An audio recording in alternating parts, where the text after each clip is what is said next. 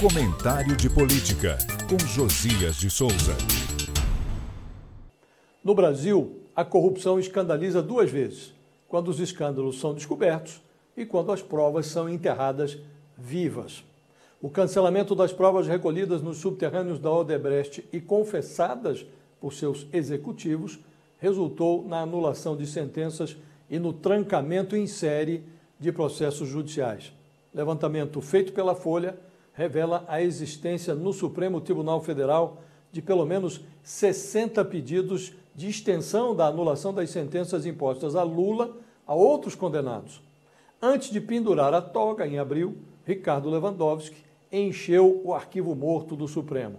Herdeiro dos processos da Lava Jato, o ministro Dias Toffoli completa o serviço.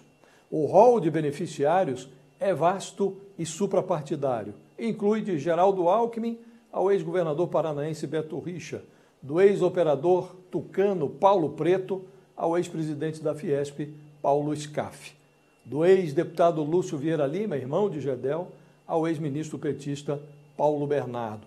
Em tese, os processos são anulados no pressuposto de que os encrencados serão submetidos a novos inquéritos, novos julgamentos. Na prática, os processos caem no sumidouro da prescrição.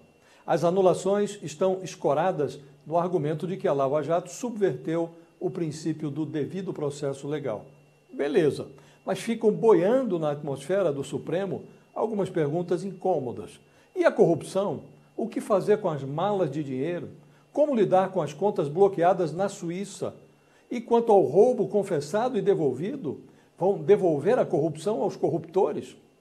O Supremo produziu um fenômeno inusitado: a corrupção sem corruptos. Eu falo direto de Brasília para o podcast do Jornal da Gazeta.